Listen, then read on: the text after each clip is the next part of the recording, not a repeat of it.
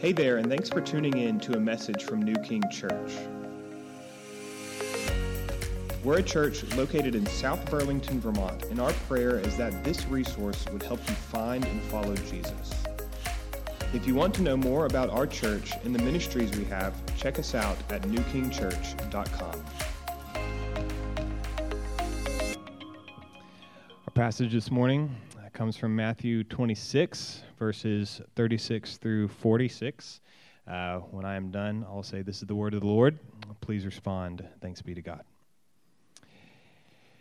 Then Jesus went with them to a place called Gethsemane, and he said to his disciples, Sit here while I go over there and pray.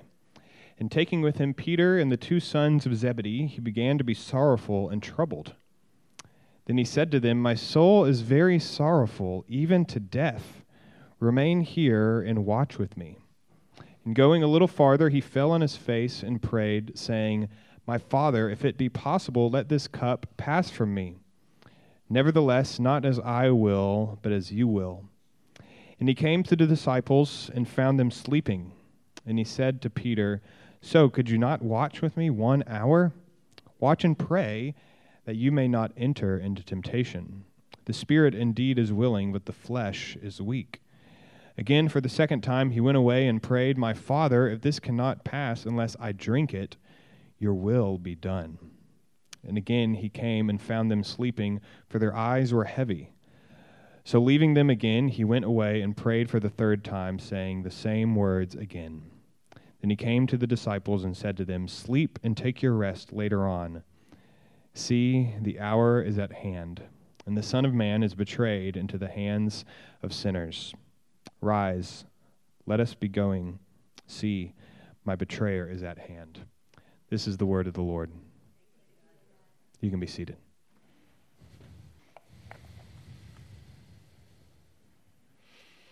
Well, good morning. yeah, it's still morning. Just wanted to check. Um, welcome to New King. We're so glad that you're here this morning. We have been going through for the last probably year and a half the Gospel of Matthew. And today we are coming to a portion where we see something very uncharacteristic of Jesus. When we read through the Gospel, we see Jesus facing many things, and in each one, he reacts with calmness.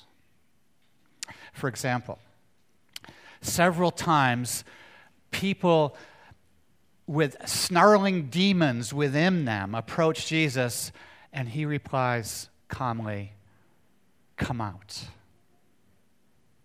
We see religious leaders attacking Jesus, accusing Jesus. And in every case, Jesus replies with a parable, a teaching, a probing question with calmness. We see Jesus in the boat, and the storm is raging. And the disciples are fearing for his lo- their lives. And where's Jesus? Oh, he's taking a little nap up front on a cushion and they wake him up, and it's like, Master, don't you know we're going to perish? And what does Jesus do? He turns to the sea and says, Peace, be still. That's our Jesus. But now in Matthew 26, in the Garden of Gethsemane, we see something very different. We see Jesus stagger. And what I want to do this morning is understand why. What were the emotions that Jesus showed? Why did these emotions re- cause such a reaction? And then what does it mean for us today? How do we interpret it? What do we do with this? This portion, it's in three Gospels Matthew, Mark, and Luke, very clearly. It's, it's referred to in John. It's in there for a reason. Why? What do we get from it? So that's, That's the purpose of my sermon. That's what I'm going to try to do.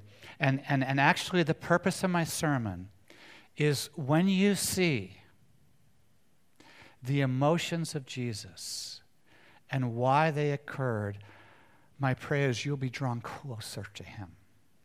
You'll be drawn in as you see and can understand His emotions. Now, I, I want to start off with just a little bit about a set, the setting. And the setting of Matthew 26 is draped in death. Draped in death. Are you with me on that? Remember, Matthew 26, verse 2, Jesus says, You know that after two days the Passover is coming, and the Son of Man will be delivered up to be crucified. That's death. He's talking about his death. I'm going to be delivered up. And then the chief priests and the scribes, they take counsel together how they're going to kill Jesus. And then Jesus goes to Bethany, goes to the house of, of, of, this, uh, of this guy, Simon the leper. And Mary takes perfume and anoints him from top to bottom, from his head to his feet. And Jesus says, You've anointed me for my burial, death. Right? And then Jesus has this little supper with his disciples, the Passover supper. And he says, Take, eat. This is my body broken. This is my blood shed. This is the new covenant for you. It's draped in death. Do you not see? And now we come to the garden. And Jesus tells his disciples, he takes a little group of them and he brings them along and he says, Okay, you guys, you guys sit here, right? And then he takes three more. Peter, James, and John, and he brings them a little further and he says, You guys, you guys sit here and you watch. but they fall asleep, as you know. I hope this morning that we'll take a little time out from our day and we'll sit down and we'll watch what happens to Jesus. And if it gets a little warm in here and your eyes closed, don't fall asleep. Will you watch with me? Will you watch as we see our Savior Jesus? Let's pray together.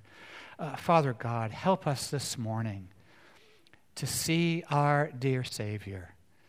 Uh, broken by emotion, staggered by emotion. Help us to understand why. Help us to understand what it means for Him to be staggered. Help us to watch. Help us to sit. Father, help me to be true to the passage as we contemplate the emotions of our Savior Jesus. We pray in his name. Amen. The emotions of the king. In verse 37, if you notice, it says he took with him Peter and, and James and John, the two sons of Zebedee, and it says he began to be sorrowful, right? Sorrowful. And, uh, and how does it go? Troubled. Sorrowful and troubled. Well, if you look up those two words in the Greek, there's a little more meaning for us to understand. Sorrowful means grieved, grieved. The heaviness of grief. And when you and I think of grief, we think of loss. Most of us suffer the most grief when we lose somebody it, could be divorce and we lose a relationship. It's not the same anymore, there's a break. Oftentimes it's death. I went to a memorial service yesterday. A, a young friend uh, passed away at 25, and there's a grief there, there's a heaviness there of loss, of separation. So Jesus was, was sorrowful, he was grieved. Why? And then it said he was troubled. What does that word mean? Anguish depression. In the New Testament, there are three Greek words used for depression. This is the strongest of the three. It means almost to recoil with horror. So Jesus is grieving, he is depressed, he is recoiling. And then you look down in verse 38, and it says, here we have Jesus speaking. He said to them, My soul is very sorrowful, even to death. Remain here and watch with me. So, very sorrowful, intensely sorrowful, to the point of wanting the release of death. I feel like I'm going to die, is what Jesus is saying. And it says, as he went, as he was walking, as he was coming into this place, it like hit him. It's before he prayed, if you notice. All of a sudden, something hits him and he has grief, he has horror. He has profound depression to the point of wanting to die. What could cause our Savior to feel like this? We haven't seen this in the New Testament before. We haven't seen this in the gospel before. What could cause it? And then we come to verse 39. 39 says, going a little further, he fell on his face. And, and, you and I, in our minds, we think of Jesus, you know, falling down in prayer. He's pr- going to pray to his Father. We think of him kind of falling to his knees and then maybe going prostrate. No, no. it's more than that. The Greek word is more than that. The Greek word is, is pipto, to be thrust down with force. It's used of when a corpse decays and the body parts kind of fall off one by one. Maybe you've seen Indiana Jones, and people get zapped in Indiana Jones movies, and they all kind of fall to dust. Life is drained. Order leads to chaos, and the body disintegrates. That's what this word means. It's not just he fell to his face, he was knocked down. He felt like he was falling apart, he felt like he was disintegrating. What could cause this in our Savior? And then you read Mark's gospel. Mark 14 tells the same story, but it adds one more word to it. It says he was greatly distressed and troubled, and the word for greatly distressed is a different word. In the Greek, it means he was astounded. He was amazed. He was struck with terror. He was astonished. Something took him by surprise in a way he wasn't expecting, and he's driven down. title of my sermon is The Astonished Agony of the King. And then Luke's gospel. Luke's gospel adds three more things to the, to the, to the story. And you know how I work. I love to, to piece things together and to fill things out.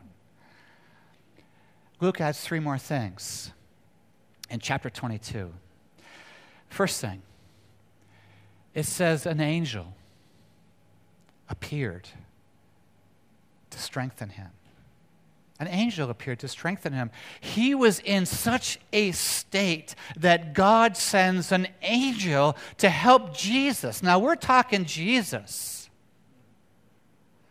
the anointed, the Christ, the Son of God, the creator and sustainer of the universe, needs an angel to get him through it, to strengthen it.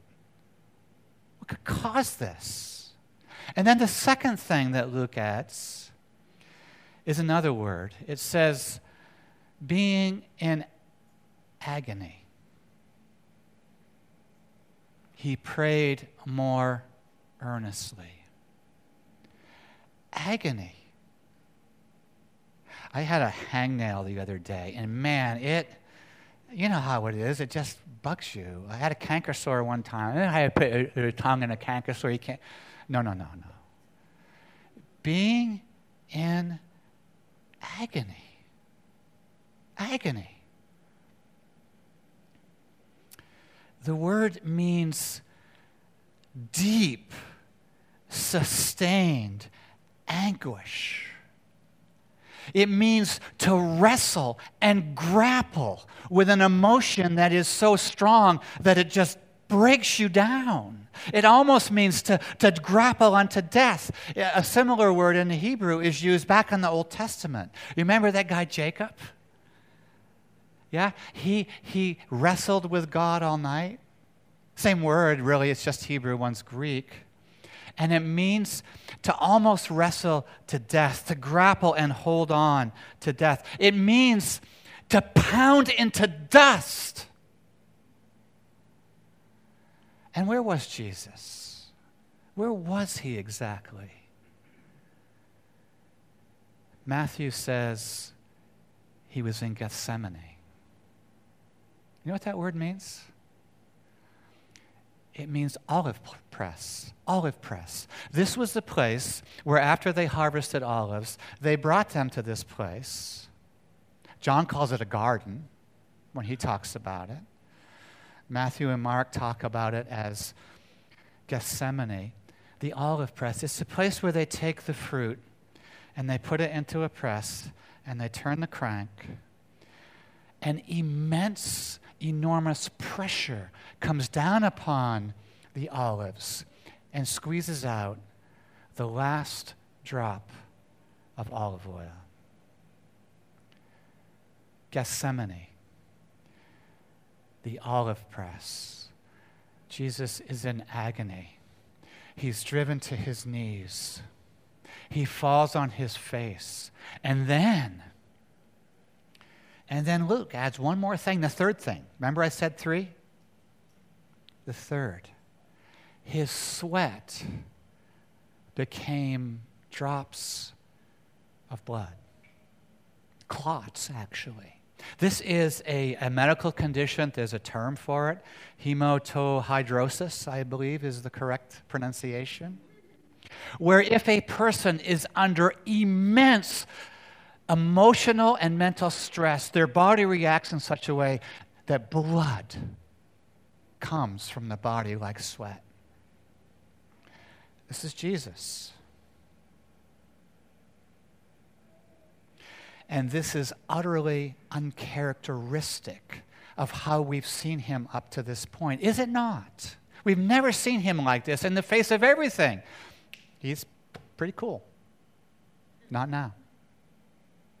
Not now. He's thrown to the ground, he's pounded into the dust, and an angel comes to strengthen him. Why? What is it that is causing these immense emotions in our Savior? What could it be? Is it death? Is he worried about facing death? The whole chapter drips of death. Here's what's going to happen to me I'm the Passover lamb. It's all going to happen. They're going to take me. They're going to beat me. They're going to spit upon me. They're going to nail me to a cross. Was that it? Well, when we read the Old Testament, we find out that people are put to death all the time and they go bravely with courage. Whether it's Daniel in the lion's den, or even some of the kings. They, they go to death very bravely. If you read in between the New Testament and the Old Testament, there's books called the Maccabees about the Jewish wars. Many Jews were put to death. They went with courage, they went stoically, no problem. When you read the New Testament, People go to death with courage and bravery. Stephen, the first martyr, he looks up, they're stoning him. Ah, what a death that is. We are going to pitch rocks at you until you die. And Stephen looks and I see, says, I see Jesus standing at the right hand of God. Forgive them. Forgive them. They don't know what they're doing. When you read about the martyrs in the early church, when you read about what the Caesars did to them, they all went bravely and stoically to death Jesus, what's going on here? Again, very uncharacteristic. It has to be something else. What is it? It's the cup. It's the cup. The scripture tells us. What does Jesus pray? Look, look. It's the cup, verse 39.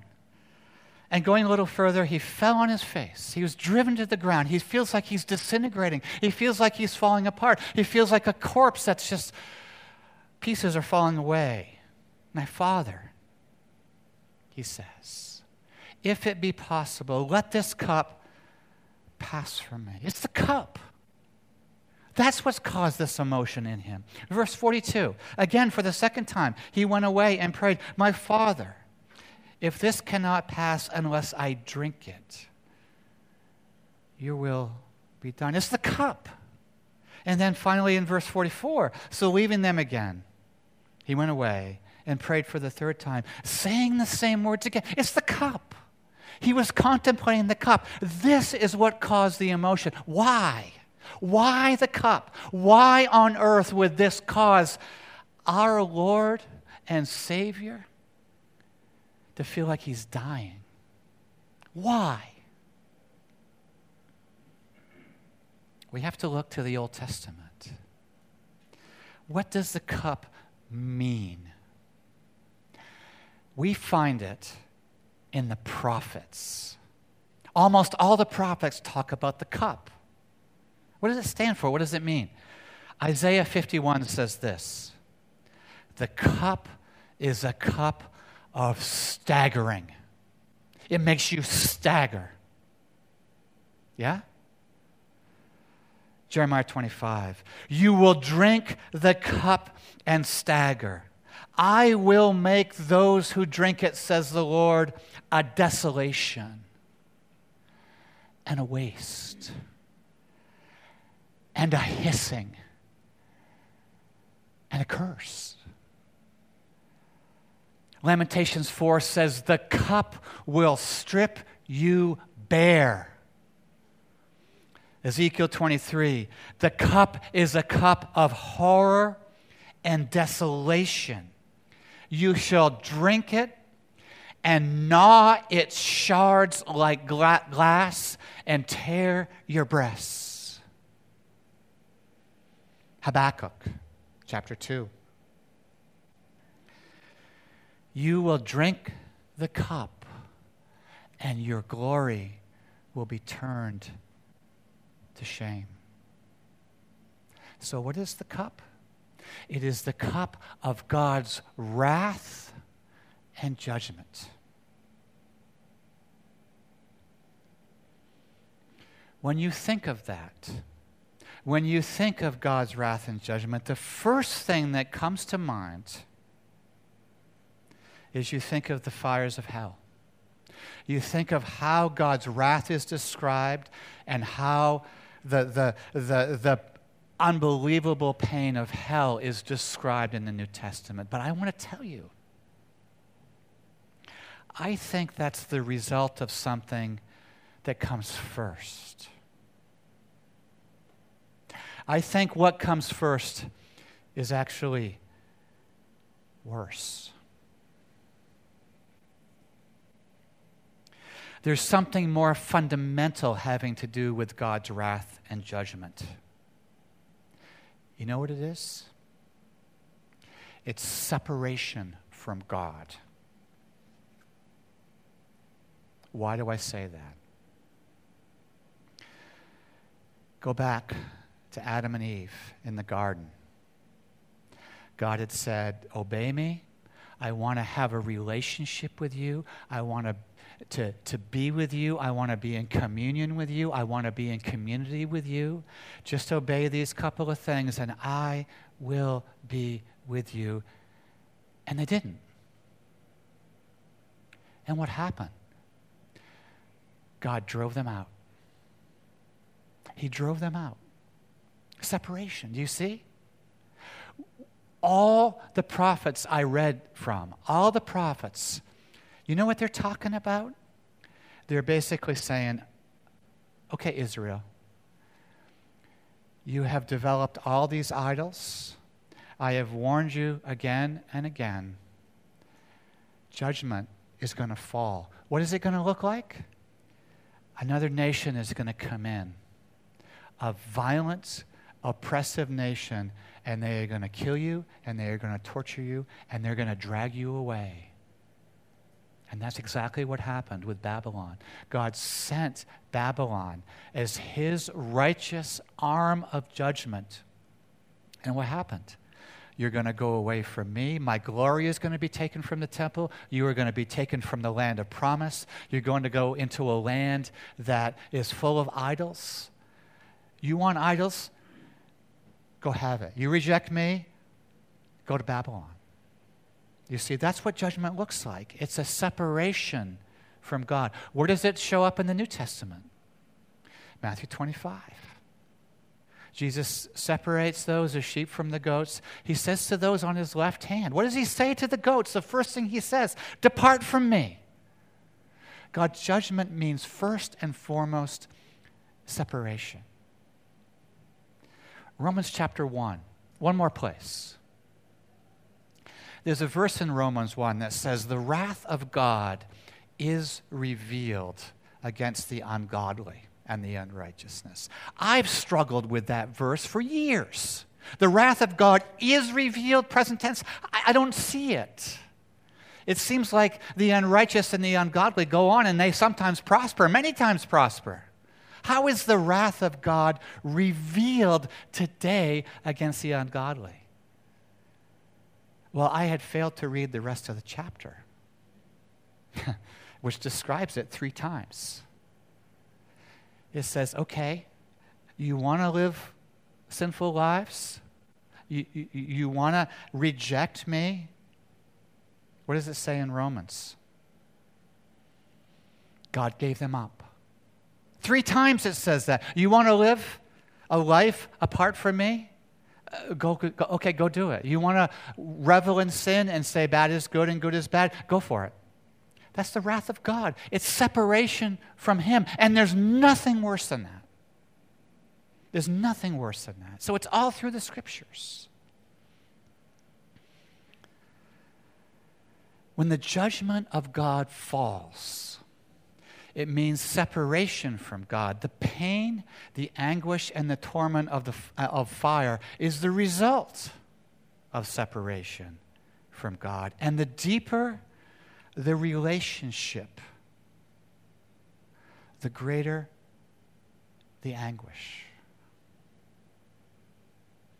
If you have a friend that moves away, okay, you miss him a little bit. Yeah, see you later. Have a nice life. Bye bye.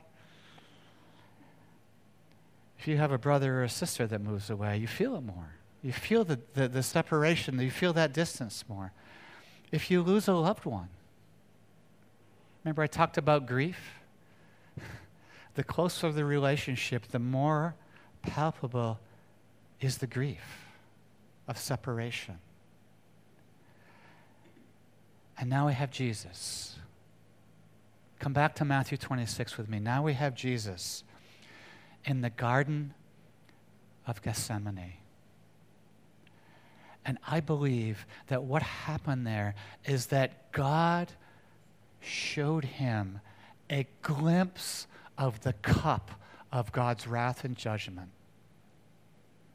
And Jesus staggered. He was driven to the ground and he sweat great drops of blood. He was in agony. Why?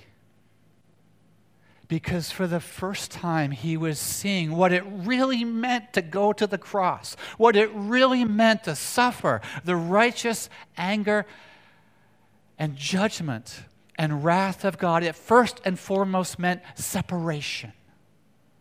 And I believe what happened here in the garden, Jesus got a glimpse of it. And down he went. Just a glimpse. The Trinity is something that you and I, this side of heaven, will just maybe scratch the surface. Jesus had an eternity with his Father and the Holy Spirit in unconditional, infinite love. And Jesus chose to came, to come to the world, to become a man, to walk in the steps of us. And those steps led to the cross. A place of separation from God. And I think what we get from the Garden of the Olive Press is we begin to see what that means for Jesus to finally be separated. Now, I was amazed as I studied this portion and I looked at each of the Gospels. John 17, uh, it's, a, it's a portion where Jesus prays the high priestly prayer, we call it. The whole chapter of John 17 is Jesus praying. And you know what he prays in that chapter? There's a couple of themes that are just, the prayer is steeped in them.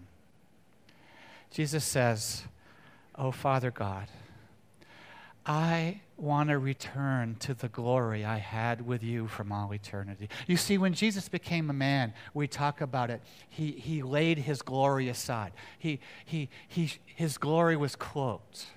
And so he became a man, became a person by the Holy Spirit.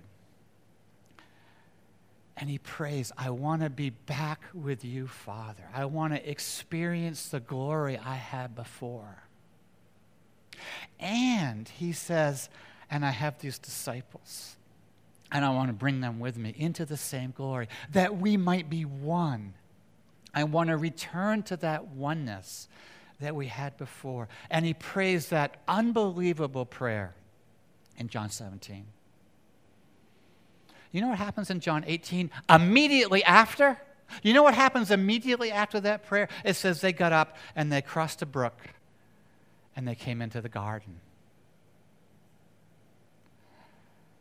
And Jesus is shown a glimpse of the cup.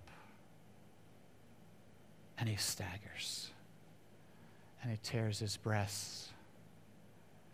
Oh, Father, he says, Did you not hear me? And he gets a glimpse. And that glimpse is culminated in the three hours of darkness on the cross, where Jesus suffered the wrath of God, complete separation from Him. How do I know this? Eli, Eli Sabachthani. Lama Sabachthani. My God, my God, why have you forsaken me? Do you not see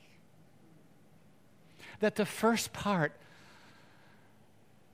of the cup of wrath is separation. And Jesus did that for us, knowing full well that not only would his disciples, you and I, sleep, but we betray him. Yeah, next, next chapter. They all run, and they run away from him. So Jesus' emotions were because of the cup. And the cup, first and foremost, means separation from God. And Jesus got that glimpse of the cup, yet, in spite of our failings, he still went and drank it to the bottom. So, what does that mean for you and I? What does that mean for us today? so many things, so many lessons that I could share with you, but I'm going to just talk about a couple. First of all, we see here in the garden the complete humanity of the king. He is fully man. You see, Matthew's gospel also presents him as deity, fully God. Remember the transfiguration, Matthew 17. What happens? Jesus goes up to a mountain. Same thing as here. A mountain. He brings with him three people. Same three guys. kind of interesting, isn't it? Peter, James, and John brings with him. And, and then there's other people that show up, and Jesus is transfigured before them in his clothing. You see, what happens is the curtain is pulled aside, and his glory just shines out. And a voice from heaven comes This is my beloved Son. Hear him. And we see the deity of Jesus on full display for a moment. And now in the garden, on another mountain, with the same three guys, we see Jesus overcome by emotion. He was truly God and yet at the same time truly man. They're both there. And what does that mean? A couple of things. He is the perfect substitute. The fact that he is truly man, he can be our perfect substitute. You see, he went to the cross so that we didn't have to. He drank the cup so that we didn't have to. He is fully man, and he went to the cross as our perfect substitute. He's the perfect high priest. Right? Hebrews 4 says, We do not have a high priest who is unable to sympathize with our weaknesses but who, in every respect, in every respect, has been tempted as we are, yet without sin. Let us then with confidence draw near to the throne of grace, that we may receive mercy and find grace to help in time of need. Are you in a time of need?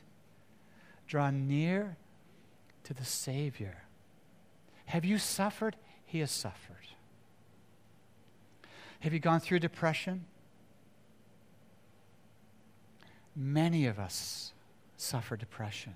It's very common today. Jesus went through intense depression. He can understand us. See, we have a high priest that has been through these things, that can empathize with us and understand us.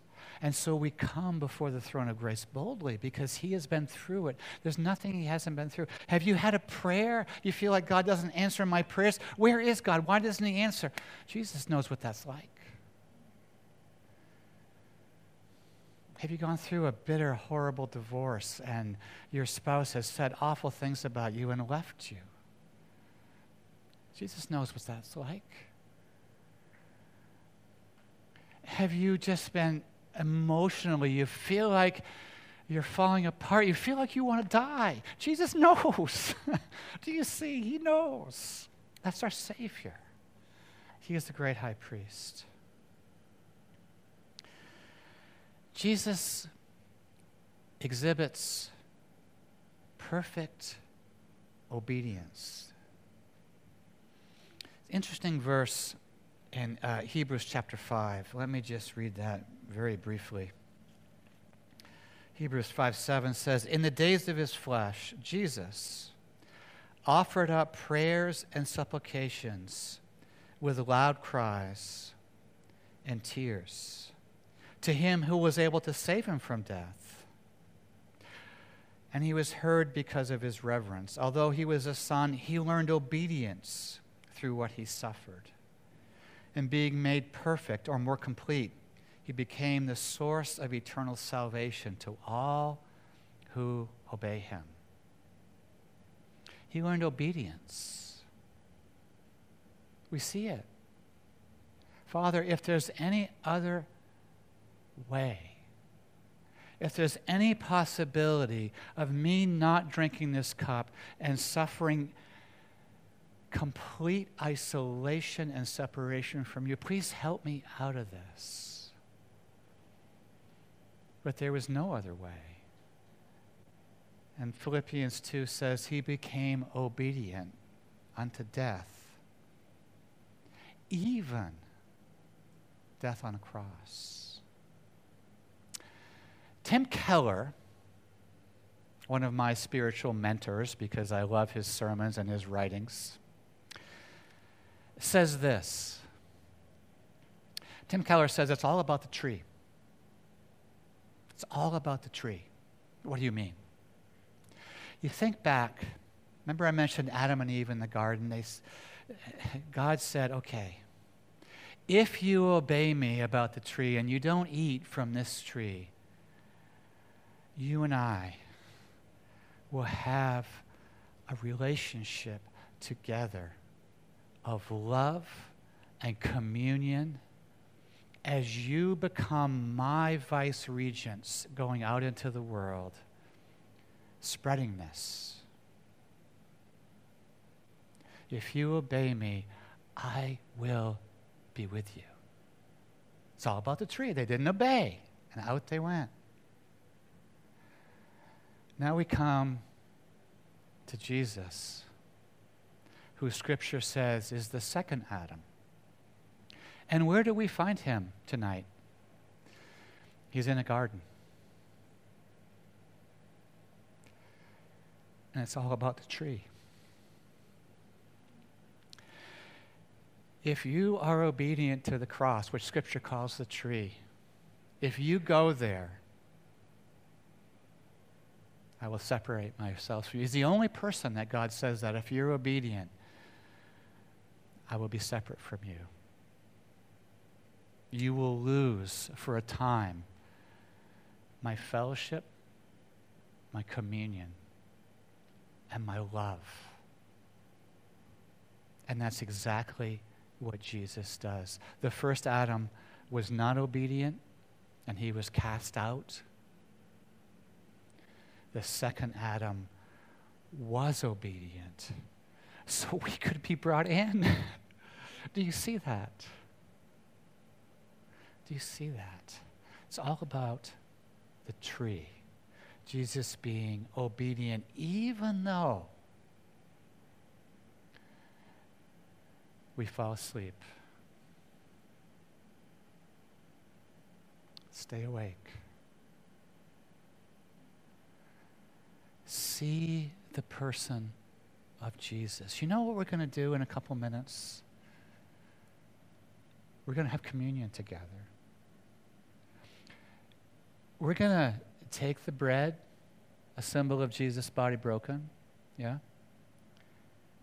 And we're going to take the cup, a symbol of his bloodshed. You know what Paul calls it in, second, in 1 Corinthians chapter 10? He says, the cup of blessing that we bless.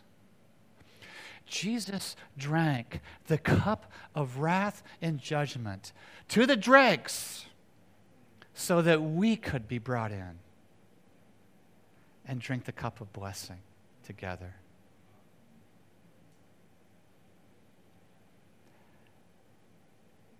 I trust that you will go back to this passage and see the emotions of the king.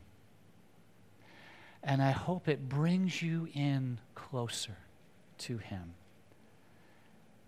to see what he suffered. Let's pray together.